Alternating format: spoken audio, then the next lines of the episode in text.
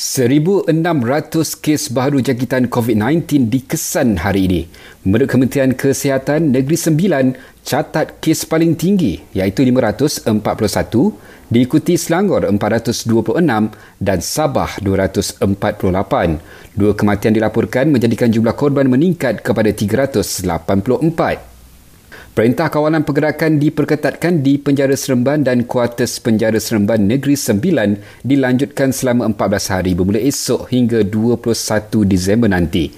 Menteri Kanan Keselamatan Datuk Seri Ismail Sabri Yaakob berkata, PKPD di Kampung Sabah Baru Lahad Datu, Sabah ditamatkan hari ini. Kerajaan Kelantan bimbang kemunculan kluster baru COVID-19.